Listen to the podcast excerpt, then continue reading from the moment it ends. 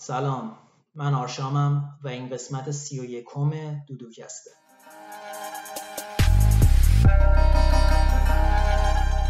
دودوکست. سلام بچه‌ها همونجوری که دیدیم مهمون این قسمت ما آرشام قواسی است. آرشام یه دانشمند فیزیکدان خیلی خفنه که توی این قسمت قراره مهمون ما باشه. قبل از اینکه شروع کنیم من می‌خوام بهتون بگم که پادکست رو می‌تونیم به صورت صوتی از Apple Podcast Castbox Spotify و تلگرام گوش بدید. به صورت تصویری هم می‌تونید از یوتیوب ببینید. قبل از اینکه من خیلی حرف بزنم آرشام خودش رو معرفی بکنه. آرشام جان معرفی کن خودت رو. خب اول سلام می‌کنم بعد اینکه خیلی تبریک میگم به دانیال به خاطر این برنامه خوبی که راه انداخته. من خودم قبلا کار می‌دونی ارتباط گرفتن با کسایی که scientist نیستن در مورد science رو انجام دادم. می‌دونم چقدر سخته و چقدر هم جذابه و چقدر در عین حال تو ایران ما نیاز داریم به همچین پادکستایی چون بیرون از ایران هستن کم هم نیستن. خب من اسمم آرشام فیزیک کار می‌کنم و فیزیک می‌خونم. در حقیقت محقق سیستم های پیچیده هستم و الان دارم دکترام رو میگذرونم توی دانشگاه ترنتو ایتالیا در همین زمینه. فیزیک سیستم های پیچیده و در خدمتتون هستم. چند سال رفتی ایتالیا؟ الان سه سال تموم شده دیگه. اوکی. خوبه. و تو شهر ترنتو زندگی می‌کنی. درسته فکر یه شهر کوچیکی تو مثلا شمال شرق ایتالیا است تقریبا. بسیار کوچیک 120 هزار نفر است.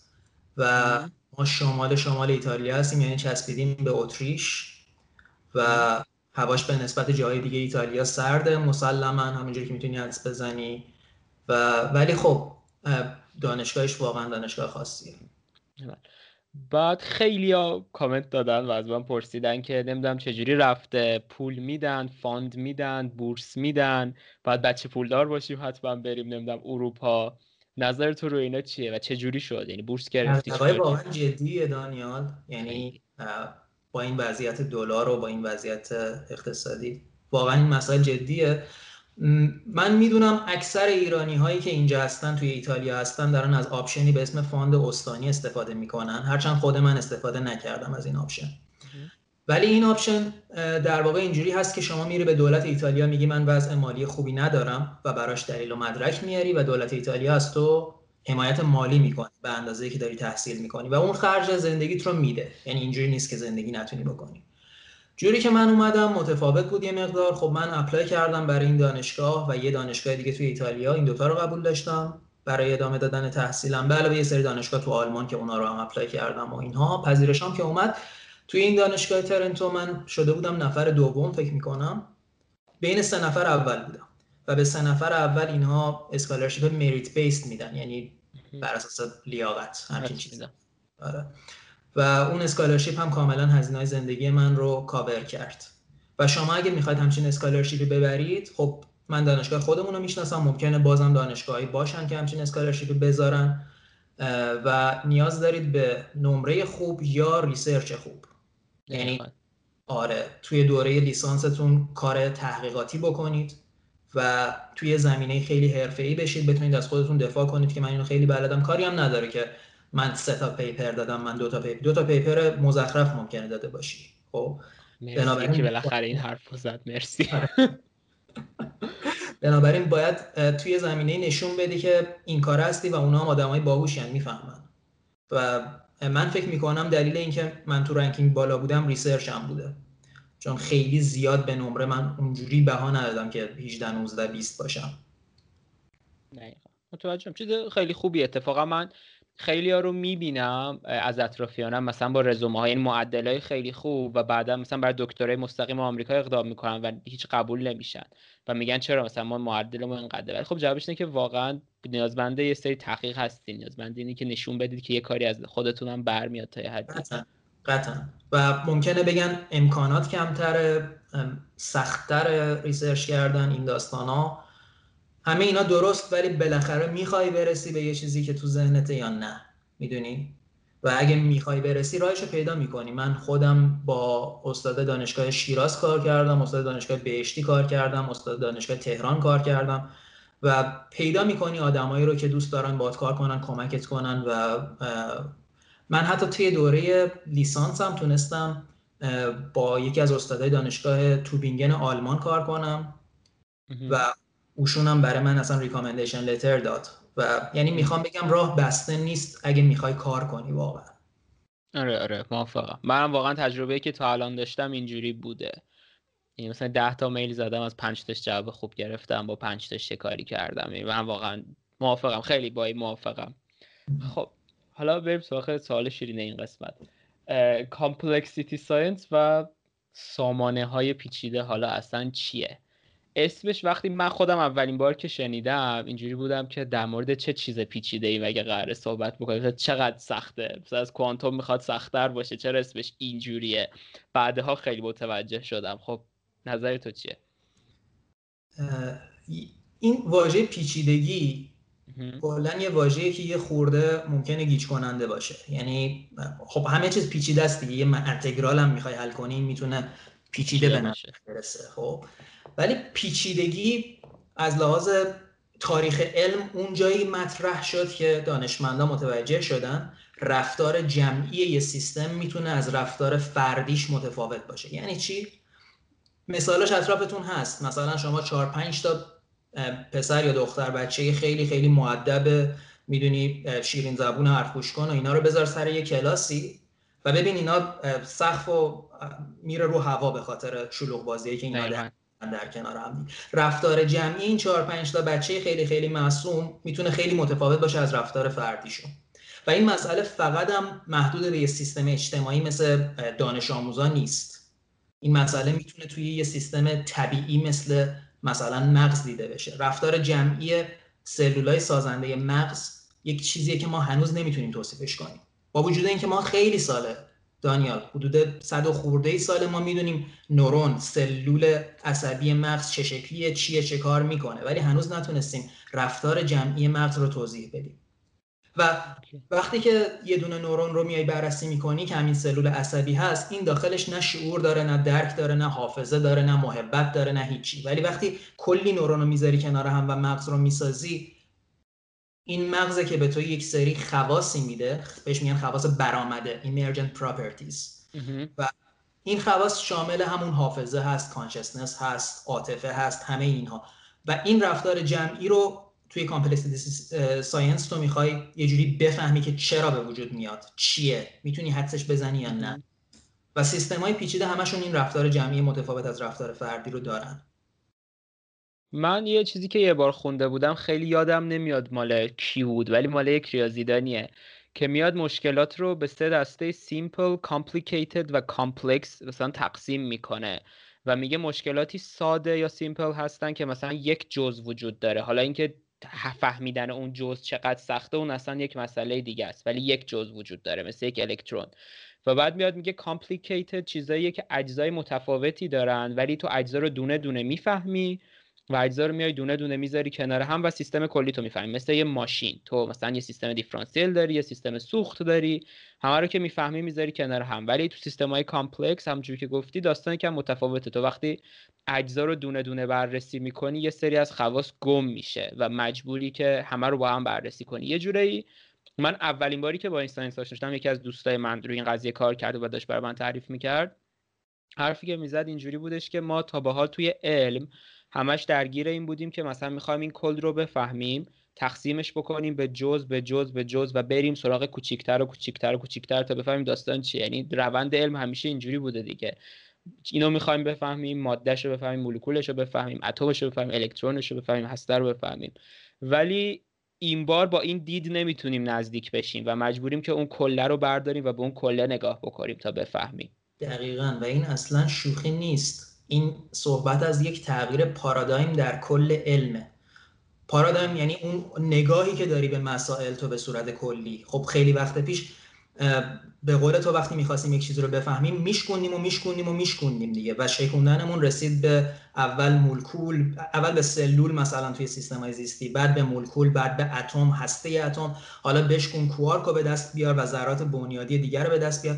و بعد سعی می‌کردیم با فهمیدن این اجزا کل سیستم رو توصیف کنیم. ولی الان علم complexity داره میاد میگه این کارو نکن این کافی نیست اصلا به دردت نمی‌خوره. یه مثالی که استاد من می‌زنه همیشه این هست که اگه بحث تقسیم کرد همین پارادایم ریداکشنیستی که چیزها رو بشکنی و جزءاشو بفهمی. باشه یه کنسرو سوپ مرغ با مرغ خیلی تفاوتی نداره. چون اجزای مرغ داخل سوپ مرغ هست همش تقریبا. تو اون مولکولا و اتم‌ها و این داستانهایی که توی مرغ پیدا می‌کنی اونجا پیدا می‌کنی. ولی عمل کرده یه مرغ به هیچ شبیه سوپ مرغی نیست که تو می‌خوری. خب؟ و این اونجاییه که تو باید یک جورایی برهم کنش بین این اعضا رو هم نه فقط اعضا رو بشناسی بلکه برهم کنش های بین این اعضا رو هم خیلی خوب توصیف کنی. در واقع مرغ یک زیرساخت یک ساختار پنهانی داره که این اجزا رو در کنار هم نگه داشته و این ساختار معمولا شکل یک شبکه رو داره. برای همین مسئله شبکه های پیچیده در کنار سیستم های پیچیده همیشه خیلی مطرحه. حالا میشه یه چند تا مثالی دیگه هم از سامان های پیچیده بزنید چون من می‌دونم همه جا وجود دارن. کجا هستن؟ مثال دیگه. یادم میاد که توی استوریایی که معرفی کرده بودی در مورد مورچه ها گفت اصلا یکی از خیلی یکی از جذابترین و قدیمی ترین مسئله هایی که توی complexity science مطرح شد و آدما خوبم حلش کردن. مسئله این بود که یه سری جونور نسبتا احمق یعنی کمهوش کنار همدیگه چه رفتارهای عجیب غریبی می‌تونن بکنن. مثالش ماهیا هستن. ماهیای ریزی که تو دریا هستن. حتما مستند زیاد دیدی در موردشون. وقتی اینا دارن واسه خودشون شنا می‌کنن یه دفعه می‌بینی یه کوسه میاد و شروع می‌کنه شکار کردن اینا. خب اینا دارن تو گلهای بزرگ حرکت می‌کنن کوسه از بیرون حمله می‌کنه و بعد چیزی که دانشمندا سالها به خاطرش به شدت شک شده بودن این بود که این ماهیا شروع می‌کنن الگوهای جذابی ساختن. مثل قلبی که میتپه باز و بسته میشه.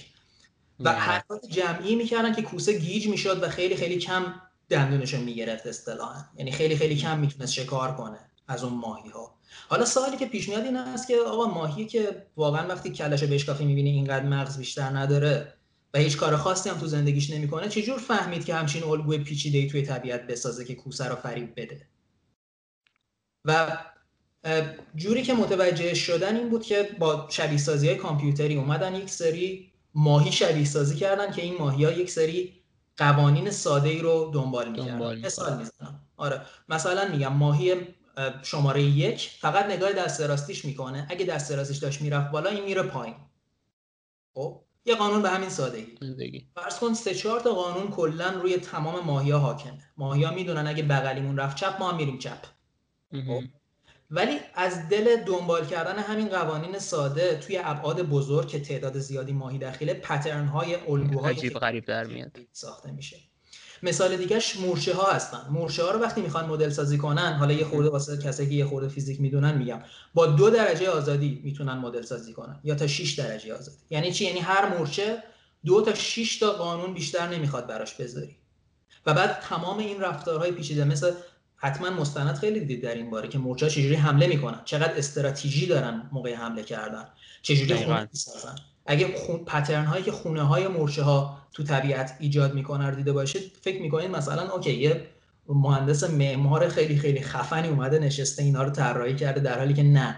صرفا 4 5 تا قانون حاکمه بر ساخته شدن تمام اینها. و این این complexity این عظمت complexity ه و نکته که خیلی برای من جالب بود تو همه اینا من بعد در موردش خوندم اینه که هیچ کدوم از این مورچه ها نه اصلا می‌دونه در حقیقت داره به چه عظمتی کمک می‌کنه نه مسئوله نه مورچه مادر اونجا وجود داره که بگه تو اینو بذار اینجا تو اینو بذار اینجا. هر کسی جزء خودش رو انجام میده. هیچ کسی اصلا از اون سر سیستم اصلا هیچ خبری نداره. ولی در مجموع اتفاق خیلی عجیب غریبیه که انجام میدن با هم بدون اینکه بفهمن. دقیقا همینطوره. و بر اساس این بهش میگن هوش جمعی. وقتی یه تعداد خودشون تکی احمقن ولی در مجموع خیلی باهوش هستن. هوش جمعی فهمیدنش می‌تونه تکنولوژی رو زیر و رو کنه. مثال برات می‌زنم. فرض کن ما رباتایی بسازیم چون ربات ساختن الان یه چیزی که خیلی تو بورس دیگه. هر یه مدرک رباتیکی بچه ها این روزا دارن. یه ربات بسازی که این ربات 4 5 تا کار بیشتر نمی‌تونه بکنه خب؟ ولی اینو پرینتش کنی. مثلا 200 تا ربات مثل همین بسازی که اینا با هم هماهنگن. و بعد ببینی آیا اینا می‌تونن برای تو خونه بسازن؟ قطعا خیلی خیلی آسان تر ساختن همچین رباتی تا یه ربات خیلی خیلی هوشمند که تمام اکشن هاشو تو برنامه ریزی کردی از قبل نشستی نوشتی. برای همین این پارادایم complexity باز دوباره اینجا خیلی خیلی مهمه. باز یه مثال دیگه از حرفی که زدی الان این هست که یه نورون هیچ آگاهی نداره که بینایی چیه ولی کل مغز می‌تونه بینایی رو پردازش کنه. یه نورون هیچ آگاهی نداره خاطره چیه حافظه چیه. ولی مغز ما می‌تونه این کارا رو بکنه. بنابراین آره اون چیزی که برآمده است از دل یک جمعیت topic complexity است و خیلی هم خیلی مهم است. من یه دوره خیلی درگیر این هوش جمعی بودم. خیلی واقعا موضوع جذابیه. مثلا حقیقی که من دیده بودم می‌گفتن که مثلا هوش جمعی برای انسان ها بررسی کرده بودن بیشتر. هوش جمعی یعنی یه گروه انسان چقدر باهوشن این مشخص می‌کنه که تعداد افراد گروه چند نفرن. مثلا افراد گروه چقدر دایورسن و چقدر مهارت های متنوعی دارن. و اومدن حساب کتاب کرده بودن که مثلا از یک حدی به بعد واقعا گروه شروع می‌کنه به احمق شدن. ولی تا یه حدی وقتی بیشتر می‌کنه اتفاقا گروه باهوش میشه و یه ماکسیمومی داره. و یه جورایی من خیلی یاد چیز افتاده بودم. این ضرب المثل چی آشپز که دوتا شد آش شور میشه یا بینمک واقعا مثلا به صورت خیلی کوانتیفای و با عدد و ارقام نشون داده بودن که از این حد آدم با این مدل مهارت تو اگه بیشتر بکنی گروه تو احمق میشه. تصمیمی که جمع می‌گیره بدتر از تصمیمی که یه فرد می‌گیره. ولی تا یه جایی تصمیم بهتری می‌تونه بگیره. برامون اینو وارد این مال دیرکلبینگ بود. درسته؟ استاد دانشگاه سوئیس. ممکن. من داشتم تو پادکست سانتافه گوش می‌دادم. okay okay. آره این مسئله خیلی جذابی بود. باز دوباره از اون طرف یه چیز دیگه هم هست. trade-off ی یه چی میگن؟ trade-off یه موازنه ای بین تعداد قوانینی که هر کدوم از اعضا داره دنبال می‌کنه و مقدار هوش جمعی که کل سیستم نشون میده. تو باید rule ها رو قوانین تو کم نگه داری اتفاقا. همون اعضا رو باید یه مقدار خیلی باهوش نباشن تا بتونی هوش جمعی زیاد بگیری. یا دایورس خیلی نباشن به قول تو تا آره، بتونی آره. هوش جمعی زیاد بگیری. اینو من خونده بودم. من فکر کنم اینجوری بود داستانش که اومده بودم بررسی کرده بودم. موجوداتی که تو گروه بیشتر وجود دارن و هوش جمعی برتر دارن مغزشون کوچیکتره. این مسئله راجع به حتی اجداد انسان ها هم گفته میشه. چون گفته میشه نئاندرتال ها چون می‌دونی قبلا گونه انسانی متفاوتی وجود داشته.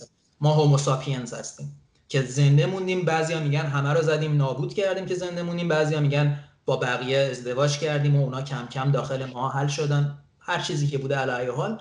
نئاندرتال ها مغزشون خیلی از ما بزرگتر بوده.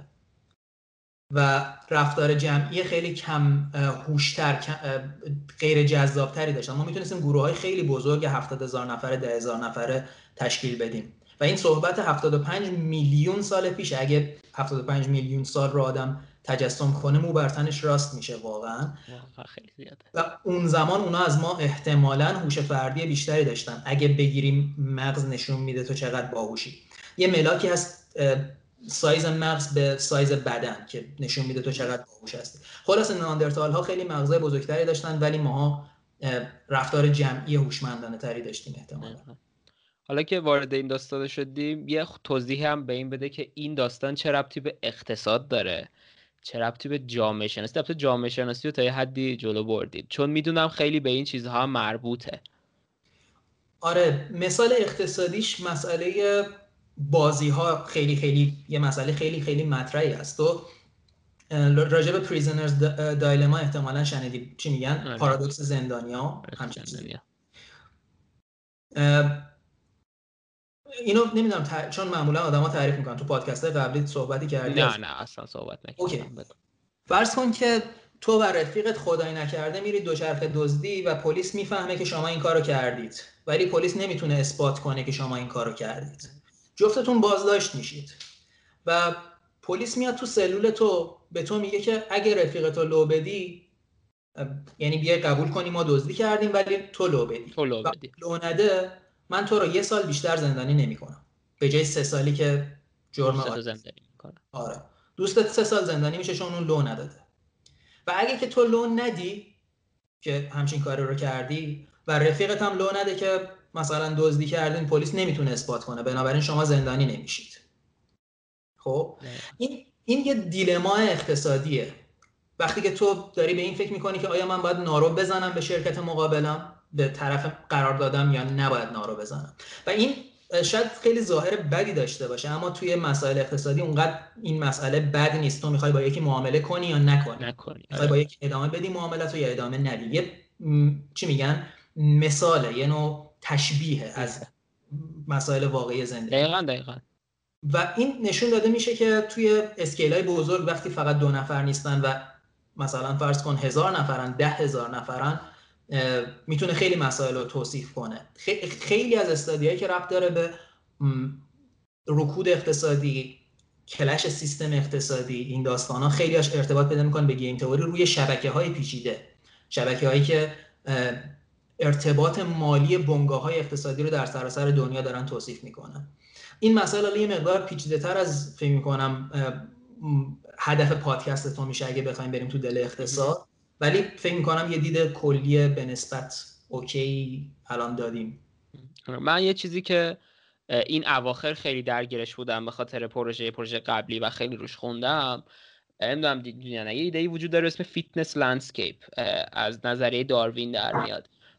برای شنونده بگم که داستان اینجوریه که شما یک صفحه ای دارید که توی این صفحه در حقیقت مختصات x و y تون یعنی موقعیتتون روی اون صفحه ژنهای متفاوتی هستن که یه موجود می‌تونه داشته باشه. ولی ارتفاعی که اون صفحه داره یعنی مختصات z تون اینه که اون ژن چقدر برای اون محیط مناسبه. این دقیقا از ایده مثلا نظریه داروین در میاد که تو نظریه داروین هم شما میگید ژنهای مناسبتر برای محیط میمونن و وارد نسل بعدی میشن و تکامل صورت می‌گیره و این بحثا. چیزی که من برام خیلی جالب بود همین ایده فیتنس و همین ایده زندگی رقابتی بین ژنها رو مثلا آورده بودن خیلی قاطی کرده بودن با اقتصاد. چون اقتصادم صرفا یه چیز اینجوریه که شما به جای که یه عالمه حالا ژن داشته باشی یه عالمه مثلا استراتژی داری. برای اینکه شرکت رو موفق تر بکنی. یا یه عالمه شرکت داری که با هم در رقابتن. و در نهایت اونی که از همه برتره اونی که از همه حالا اقتصاد سیاست بهتری داشته برنامه بهتری داشته می‌تونه به جاهای بهتری برسه. و یک رقابت خیلی عجیب غریبی بین وجود داره که محاسبات ریاضیش تا جایی که من می‌دونم بازم وارد complexity science میشه تا حد خیلی زیادی. خیلی نکته خوبی اشاره کردی. من می‌خوام توجه حالا کسایی که دنبال می‌کنن چه از طریق پادکست چه ویدیو رو جلب کنم به اینکه complexity science خودش رو محدود نکرده به اتم و مولکول مثل خیلی branch های دیگه science. ما الان داریم به جامعه بچههایی توی کلاس ماهیایی توی دریا بنگاه های اقتصادی سلول های مغز پروتئین ها راجع به تمام اینها داریم صحبت می‌کنیم. و یه مثال دیگه این که شاید خیلی خوش موقع باشه بخوایم بهش بپردازیم. مسئله epidemics هست. مسئله بحران کرونا هست که الان دنیا رو گرفته. مردم بعضی وقتا خب می‌پرسن سوال دارن و خیلی هم سوال معقولیه که چرا ما از کجا فکر می‌کنیم؟ مثلا میگم قرنطینه کردن کار خوبیه. یا مثلا میگم تا کجا باید ما اقتصاد رو بیاریم پایین؟ چون وقتی شما قرنطینه می‌کنی یا رفت آمد رو کم می‌کنی یا بند می‌ذاری روی ورود و خروج آدما به شهر تو اینها اقتصاد قطعا داره لطمه می‌بینه در این اثر در, در اثر. حالا سوال اینجاست که تا کجا ما می‌خوایم اثر اقتصادی رو تقبل کنیم و می‌دونید جلوی pandemic رو بگیریم یا برعکسش رو؟ چجوری می‌خوایم این دوتا رو با هم دیگه handle کنیم و اینها؟ حقیقت این هست که الان ما داریم از 20 سال تلاش complexity scientist ها استفاده می‌کنیم. همین چند روز پیش چند روز پیش یا چند هفته پیش وسپینیانی جایزه اویلر رو برد. Euler Prize یه جایزه ریاضی خیلی خیلی مهم است. وسپینیانی سال هاست که داره روی همین مسئله epidemics کار می‌کنه در سطح جهانی شناخته شده است. اینکه چجوری بیماری واگیردار پخش میشه و این مسئله کاملا complex ه. یعنی تو اگه می‌خوای بفهمی واقعا یه بیماری پخش میشه یا پخش نمیشه نیازی نیست که بری. یعنی یه پزشک نمی‌تونه به تو این حرف رو بزنه. احتیاج هست که تو سیستم پیچیده رو بشناسی پیچیدگی شبکه رو بشناسی بتونی مدل سازی کنی بتونی data رو integrate کنی توی مدلایی که خودت داری. و این اینا خیلی مسائل پیچیده است و این جواب آخره که در واقع به سیاست مدارا داده میشه که آره فلان اتفاق بیفته. تا نمودار این شکلی بشه. بشه. دقیقا آره. دقیقا. من خودم اوایل کرونا هنوز اون موقع خیلی با complex science آشنا نبودم.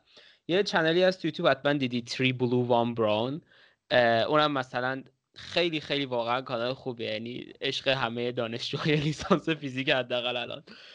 طرف خودش ریاضیدان تا جایی که من می‌دونم ولی خیلی ویدیوهای خوبی درست می‌کنه و خیلی مفهومی واقعا مفاهیم رو منتقل می‌کنه.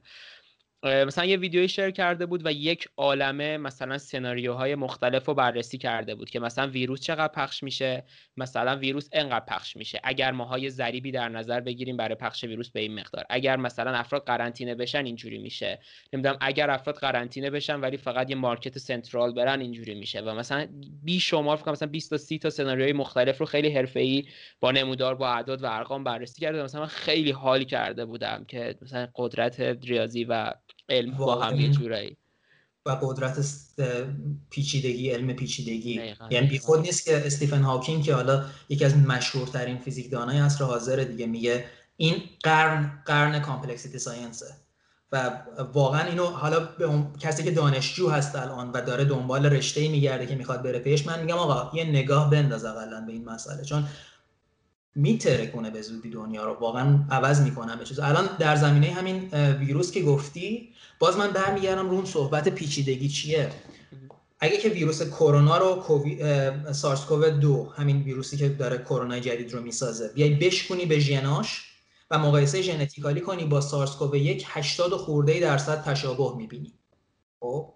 و انتظار داری که خب اینا مثل هم تقریبا رفتار کنن. خیلی درصد تشابه زیادی بین ویروس ها ولی چیزی که نشون داده شده این هست که نه شباهت اونقدر هم زیاد نیست. SARS-CoV یک خیلی خیلی راحت تر از اینها باش deal کرد دنیا. SARS-CoV دو دنیا رو داره الان مختل می‌کنه. ما هنوز نمی‌دونیم کی قرار چی بشه. و خود من الان یکی از paper های اخیر اون پیش پرینتش هست روی آرکایو در حال حاضر. ما اومدیم فهمیدیم که SARS-CoV SARS-CoV دو از یک لحاظای شبیه هست به همون آنفولانزا و سارسکوو یک که پیش بینی می‌شد و از یه لحاظای دیگه شبیه هست به ویروسایی مثل HIV و خب این مسئله باز دوباره اویدنس هم براش هست. ما می‌دونیم سارسکوو به سیستم ایمنی هم حمله می‌کنه به حتی حتی اویدنسی پیدا شده که به سیستم عصبی حمله می‌کنه. جدیدا خیلی داغ شده این مسئله. و تو برای اینکه بفهمی یه ویروس چطور کار می‌کنه احتیاج داره که احتیاج داری که احتیاج نداری فقط بشکنیش به ژناش ژناش رو توصیف کنی. باید network بین این ژن ها و بین این پروتئین هایی که ویروس رو ساختن بررسی کنی و یه دید شبکه یه دید سیستمی داشته باشی به دقیقاً. دقیقاً خیلی جالبه. یعنی من چیزی که خیلی خوشم اومده بود من هرچی بیشتر مثلا وارد فیزیک می شدم اینجوری می شدم که نه آخه الان ما خیلی به یه چیز کوچیکی محدود شدیم. مثلا می‌رفتم اپتیک کار می‌کردم گفتم بس چقدر من اسم سیلیکون رو میشنوم؟ یعنی در هفت ماه هشت ماهی که من تو lab اپتیک کار کردم هر روز اسم سیلیکون رو شنیدم. واقعا خسته شده بودم از اسم سیلیکون. که نمی‌دونم روکش طلا می‌کشیم روش لیزر رو اینجوری می‌زنیم روکش اینو می‌کشیم لیزر رو اینجوری می‌زنیم ول کنید سیلیکون بدبخت این science وقتی من باش شدم خیلی برای من امید بود که دیگه مثلا به یک چیزی خیلی محدود نمیشم و اینو خیلی دوست دارم. مثلا همین پروژه قبلی هم که گفتم مثلا من می‌رفتم دو تا مقاله ژنتیکی میخوندم دو تا مقاله اقتصادی میخوندم بعد سعی می‌کردم اونو وارد سیستم خودم می‌کنم که اصلا این سیستم خیلی دوری از این قضیه. و این واقعا خیلی برای من جالب بود. خب احساس بکنم به حد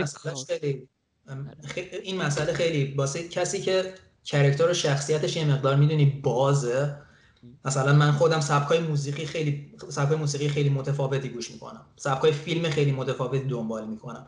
آدمی نیستم که به قول تو خودم ببندم روی اینکه سیلیکون یه اتمش اینجوری جابجا کنی ببینی چی میشه.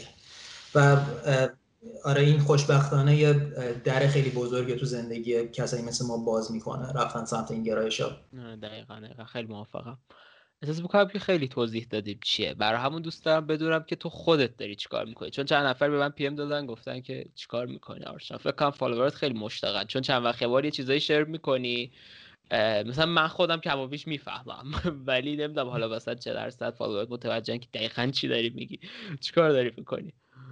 اول که هم تو هم فالوورها لطف دارن که علاقه دارن. من خیلی خوشحال میشم صحبت کنم راجع به کار خودم. خب ببینید بخوام خیلی سطحی بگم چی به چیه و چی میگذره. این سیستم های پیچیده که گفتم کلی جزء دارن دیگه. حالا تو سیستم اجتماعی آدما اجزاش بودن تو سیستم عصبی اون سلولای عصبی اجزاش بودن توی یه protein network پروتئین ها اجزا هستن. خلاصه.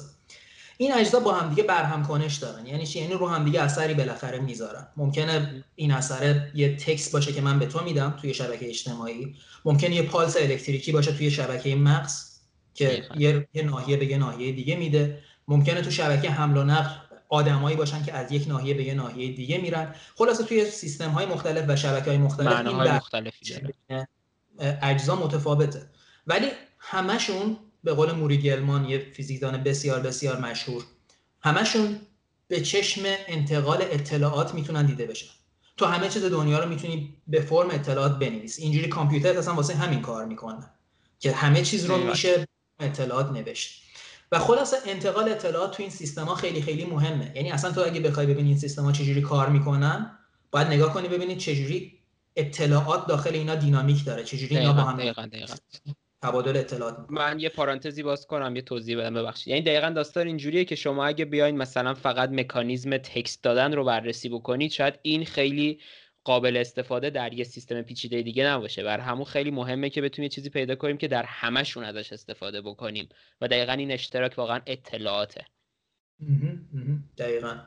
و کاری که من کردم این بوده که شروع کردم دیدم آقا نیست هیچ تئوری هیچ نظریه هیچ چارچوبی واسه این قضیه و شروع کردم به نوشتن یک چارچوبی واسه عددی کردن انتقال اطلاعات تو این سیستما اهمیتی نداره چه مدل سیستمی. تو همه سیستما سعی کردیم یه چارچوبی بنویسیم که بتونی انتقال اطلاعات و پویایی اطلاعات و دینامیک اطلاعات رو بررسی کنی. و این به شدت سیستم این چارچوب به شدت شباهت پیدا کرد بدونی که من آگاه باشم از قضیه. شباهت پیدا کرد به فیزیک آماری که های ساده غیر پیچیده رو باش توصیف می‌کردم. سالها پیش. فیزیک آماری حالا یه علمی است که ترمودینامیک رو بهت میده فشار رو بهت میده انتروپی رو بهتون میده دما رو بهتون میده. و ما تونستیم همچین پارامترهایی برای سیستم های پیچیده پیدا کنیم. برای همین جوامع برای همین بنگاه های اقتصادی برای همین پروتئین که با هم برهم کنش می‌کنن. و روی اون خط تحقیقاتی من الان دارم میرم جلو. کاری که کردیم حالا بخوام بهتون بگم که اپلیکیشناش چی بوده؟ کاربردهاش چی بوده که خیلی ملموس باشه؟ ما تونستیم یه استراتژی پروپوز کنیم. چی میگن؟ پیشنهاد بدیم. پیشنهاد بدیم که این استراتژی می‌تونه حمل و نقل رو توی سیستم های حمل و نقل به شکل خیلی خیلی زیادی افزایش بده بدون ذره ای هزینه. یعنی تقریبا تو هیچ جاده ای نمی‌خواد بکشی تو شهرت. ولی با استفاده از این استراتژی می‌تونی حمل و نقل رو افزایش بدی. ما تونستیم تشابه بین 45 تا تشابه تفاوت های بین 45 تا ویروس مختلف و که از خانواده های مختلف بودن و بیولوژی راهی تقریبا نداره واسه اینکه اینا رو با هم دیگه قیاس بخواد بکنه پیدا کنیم و بتونیم می‌دونی دسته های ویروس رو که به هم دیگه شباهت بیشتر دارن پیدا کنیم. این به نظرم می‌تونه نوری بتابونه روی آینده تحقیقاتی که روی مخصوصا کرونا میشه. چون که یه جورایی داره به تو میگه شباهت بین کرونا و بقیه ویروس ها چیه؟ برو این شباهت رو پیدا کن بر طبق این بهتر بفهم که کرونا داره چه کار می‌کنه با بدن. دیگه برات بگم آها کار دیگه که ما کردیم که باز دوباره این خودش خیلی از لحاظ نظری مهمه تا عملی این بود که مقاومت سیستم های پیچیده رو تونستیم توی فریم ورکمون در واقع بررسی کنیم. مقاومت یعنی چی؟ مثلا میگم تو شهرتون فرض کنید چند تا از ایستگاه اتوبوس اینا بسته بشن. مثلا برن اعتصاب کنن اون کسایی که اونجا کار می‌کنن اینها ممکنه ببینید که یه دفعه کل حمل و نقل شهر واقعا نابود شد به خاطر حالا بعضی از سیستم های پیچیده هستن یعنی بیشتر سیستم های پیچیده هستن که خیلی تالرنس مقاومت بالایی دارن علیه همچین مشکلاتی. یعنی تو می‌بینی 10 تا ایستگاه اتوبوس هم توی نیویورک فیل کنه شهر نیویورک به پای مردم هم راه خودشون رو پیدا می‌کنن حالا یکم تاخیر خب؟ و تو سیستم عصبی هم همینه. اگه آدم داریم فکر می‌کنم نزدیک نصف مغزش رو از دست داده ولی همچنان فعالیت های پایه‌ای خودش رو داره. یعنی مغز آسیب می‌بینه ولی پایداره. خودش رو حفظ می‌کنه. خلاصه آره با استفاده از این چارچوبی که ما در واقع پروپوز کردیم تونستیم همچین چیزهایی رو عددی کنیم مقایسه کنیم بین شبکه های مختلف و حالا قصد هم داریم ببریمش جلوتر که امیدوارم قسمت دویی باشه که بتونم بیام برات تعریف بکنی. دو تا سوال دارم اول ازت. اول بریم سراغ اولی. چون می‌دونم که با اطلاعات کار می‌کنی یکم در مورد اینفورمیشن تئوری توضیح بده که اصلا اطلاعات چجوری اندازه می‌گیرید؟ حتما حتما. یه مثالی توی کتاب مورد علاقه من اپل بام کتاب مورد علاقه من باید به اگه خواستی بخونی. مثالی که می‌زد واسه اینکه اطلاعات چی بود؟ یه مثال خیلی جالب بود. اول از همه اطلاعات خیلی ارتباط داره به احتمالات یعنی اصلا نظریه اطلاعات رو بهش میگن نظریه نوین احتمال. و مثالی که می‌زد این بود که می‌گفت که اگه من بیام بهت بگم رئیس جمهور البته اون راجع به رئیس جمهور ما صحبت نمی‌کرد راجع رئیس جمهور خارجی خودشون آمریکای خودش. رئیس جمهور با لباس عروس توی کوچه رقصیده رئیس جمهور اون زمانم مرد بود خب؟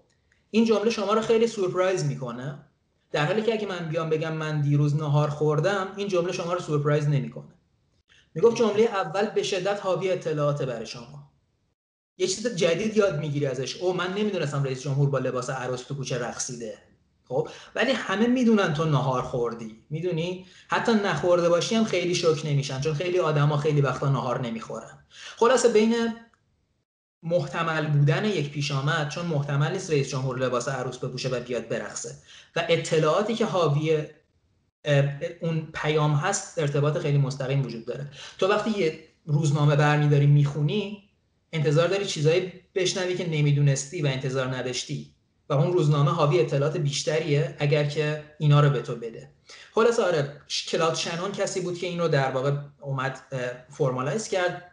خیلی سال پیش و از این قضیه واسه سیستم های مخابراتی استفاده کرد و خیلی خیلی موفقیت هم پشت این قضیه اومد. یعنی تو می‌خوای سیگنال رو که دریافت می‌کنی بفهمی کدوم سیگنال مهمه کدوم حاوی چه اطلاعاتیه و تمام اینها رو بتونی یه جوری حل عددی کنی. تئوری اطلاعات اینجوری شروع شد و همچین اسانسش اینه در واقع. حالا هرچند که پیچیدگی ریاضیاتی بیشتری هم داره. من بار اول که شنیدم اصلا خیلی ذوق کرده بودم.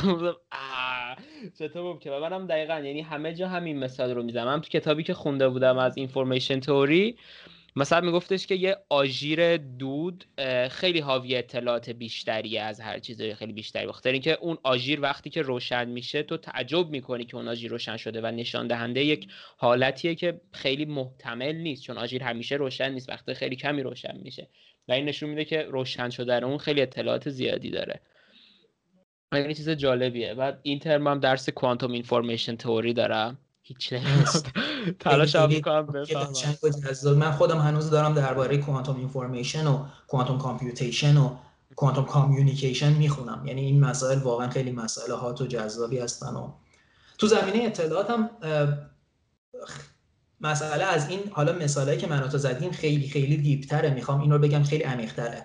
خیلی آدم ها هستن فیزیکدانای بسیار بسیار معتبر که دارن سعی می‌کنن از بر اسم فیزیک همون F مساوی با m a نیوتن بود و همون هول بده میره جلو و این داستان. از اونجا رو با تئوری اطلاعات بنویسن بیان جلو. یعنی همه چیز رو در تئوری اطلاعات خلاصه کنن.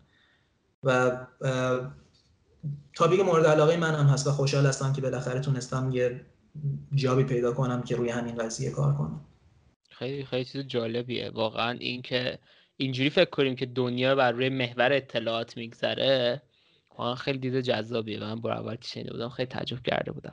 سال دومم هم این بودش که اگه میشه یه کمی این داستان مقاومت سیستم ها رو در قبال چیز بیشتر توضیح بده. چون مثلا من تو همون کتابی که من پیشنهاد داده بودی بخونم مثلا می‌دونم که یه رندوم اتک هست یه دونه مثلا تارگت اتک وجود داره و نسبت به اینا مثلا رفتارهای اینا کمی متفاوته و اینکه مثلا اینا چقدر چرا انقدر حساسند بعضیاشون و یه چیزای اینجوری.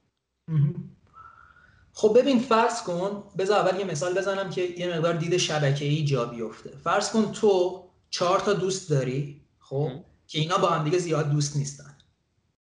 خب تو مرکز گروه دوستیتون میشی؟ و اگه من بخوام شبکه گروه دوستیتون رو بکشم تو وسطی چهار تا نقطه کنارت می‌کشم. مثل یه مربع می‌کنن. و بین تو تمام اونها خط می‌کشن در حالی که بین اونها دیگه خط نیست. یعنی چهار تا خط هست که اینا ارتباطات بین شما رو نشون میده. خب؟ بعد سوال اینه که سیستم شما چقدر مقاومت داره؟ خب؟ من اگه بیام تو رو بردارم از اونجا سیستم میپاشه. دقیقا دقیقا. یه کسی به کسی وصل نیست. و این و این تاپیکی شد که بیان آدما بررسی کنن ببینن اهمیت هر کدوم از اعضای سیستم چقدره.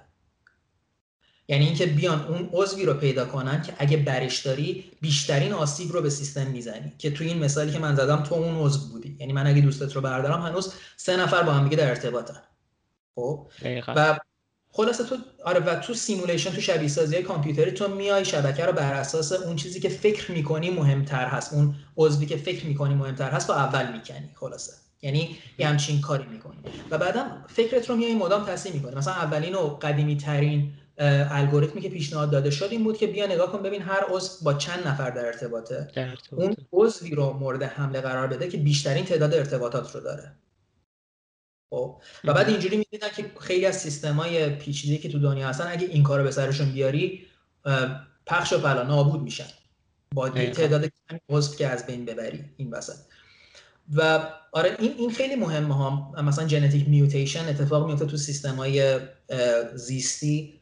باید بدونی کدوم یکی از پروتئینا کدوم یکی از اعضای این سیستم زیستی قراره همچین اتفاقی براش بیفته و چقدر سیستم آسیب می‌بینه. یا مثلا فرض کن توی مغز لیژن اتفاق میفته خیلی از آدما ضرباتی به مغزشون می‌خوره یا اتفاقاتی میفته که بخشی از مغزشون از دست میدن. تو باید ببینی اون بخشی که از دست دادن توی شبکه مغز چقدر اهمیت داره. بنابراین سیستم چقدر مورد حمله قرار حمله قرار آره حالا این این چیزایی که به تو گفتم که بر اساس اهمیت میای حمله می‌کنی بهش میگن اصطلاحا تارگت اتک یعنی حمله کردن هدفمند. هدف.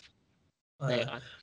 ولی تو می‌تونی رندوم اتک هم بدی. می‌تونی به صورت بدون اینکه بیای بررسی کنی سیستم رو همینجوری رندوملی به صورت اتفاقی اعضای سیستم رو جدا کنی ببینی چه اتفاقی میافته. نشون داده شده سیستم های پیچیده به شدت مقاوم هستن در در مقابل رندوم اتک ها. یعنی تو می‌بینی نصف سیستم رو هم از بین بردی ولی باقی سیستم هنوز با هم دیگه ارتباطاتشون رو حفظ کردن.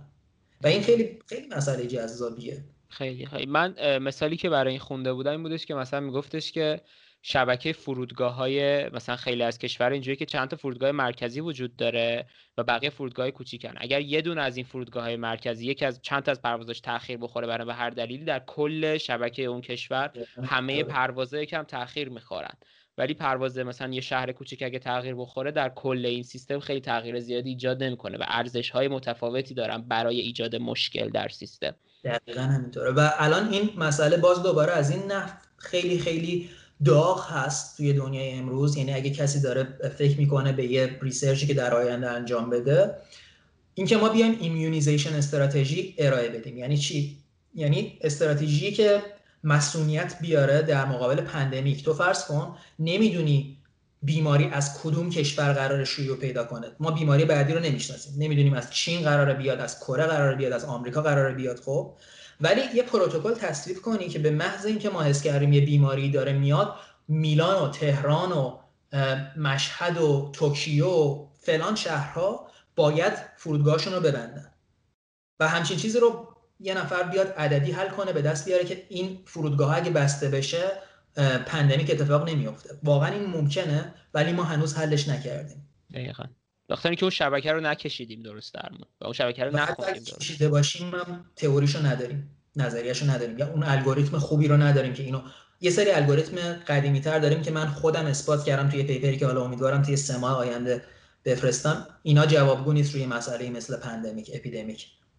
shutdown کردن بر اساس مثلا میگم تعداد connection ها ممکنه نتونه خیلی آسیب زیادی به pandemic بزنه ولی راه های دیگه ای هست. حالا راجع به اینا بحث طولانیه. ولی جا جای کار به شدت زیاده توی complexity science روی همین پیدا کردن مهمترین فرودگاه پیدا کردن مهمترین نواحی مغز پیدا کردن مهمترین آدما توی شبکه اجتماعی. اگه می‌خواید ترامپ رای نیاره کدوم reporter رو باید سرکوب کنی؟ مثلا میگم.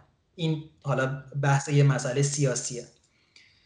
و این این مسائل توی complexity science می‌بینی خیلی خیلی با روزمره ما می‌دونیم اتصال داره مسائلی که توی complexity science بررسی میشه.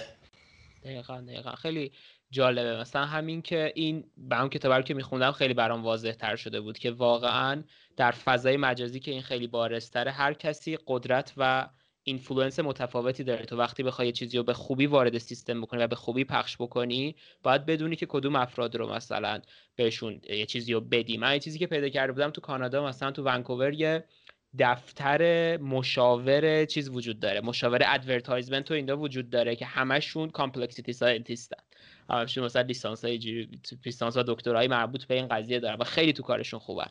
به خاطر اینکه توانایی دارن که اینو بررسی بکنن. یا من یه کنفرانسی join شده بودم. مال دانشگاه آرکانزاس بود اگه اشتباه نکنم. یه تیمی به اسم کوزموس فکر کنم. یه توی مایه ها اونا هم مثلا می اومدن همین بررسی می‌کردن. بیشتر جنبه سیاسی داشت برای آمریکا که مثلا توی توییتر وقتی یه چیزی ترند میشه یه رفتار جمعی صورت می‌گیره. این از کجا شروع شده؟ نفر اول کی بوده؟ این چه جوری پخش شده؟ آیا نفر اول یک رباته؟ یا نفر اول واقعا مثلا یه شخصه و قاطی می‌شد مثلا با مسائل امنیت ملی؟ و خیلی چیز جالبی بود اونا. دقیقا همینطوره. و آره راجع به این کانسالتنسی آفیسا یا همین آفیسایی که مشاوره میدن دوست خود منم رفت جنوب ایتالیا یه دونه از این دفترها زد. اینا داره به وجود میاد و زیاد میشه و یه مسئله دیگه هم باز دوباره راجع به این که گفتی مسئله infodemics هست. یعنی چی؟ یعنی اطلاعات غلطی که نشر پیدا می‌کنه روی همین سیستم های پیچیده مثل توییتر فیسبوک. و این خب گروه ما اصطلاحا میگن observatory قضیه رو داشت رصد خونه infodemics رو داشت امسال. و ما دیدیم خیلی از آدمایی که سلبریتی هستن خیلی از آدمایی که تحصیلات بالا دارن اینا به شدت کمک می‌کنن توی پخش شدن شایعات در مورد مثلا کرونا. مثلا ماسک نیاز نیست بزنید. می‌دونی؟ یه همچین شایعاتی که اصلا هیچ جایی تاییدش نکرده و این آدم صرفا با ایدئولوژی سیاسی خودش داره میگه. یا مثلا یه دکتری که اصلا اپیدمیکس نمی‌دونه ولی حالا بر اساس تجاربی که روی آنفولانزا داره میاد میگه به مردم که اصلا هیچ نیست و برید و ماسکم نمی‌خواد بزنید و این داستانا می‌دونی؟ یه نکته خیلی اسفبار راجع به این قضیه این بود که ما سومین کشور شدیم توی همین رصدخونه. ما مشاهده کردیم کشورها رو.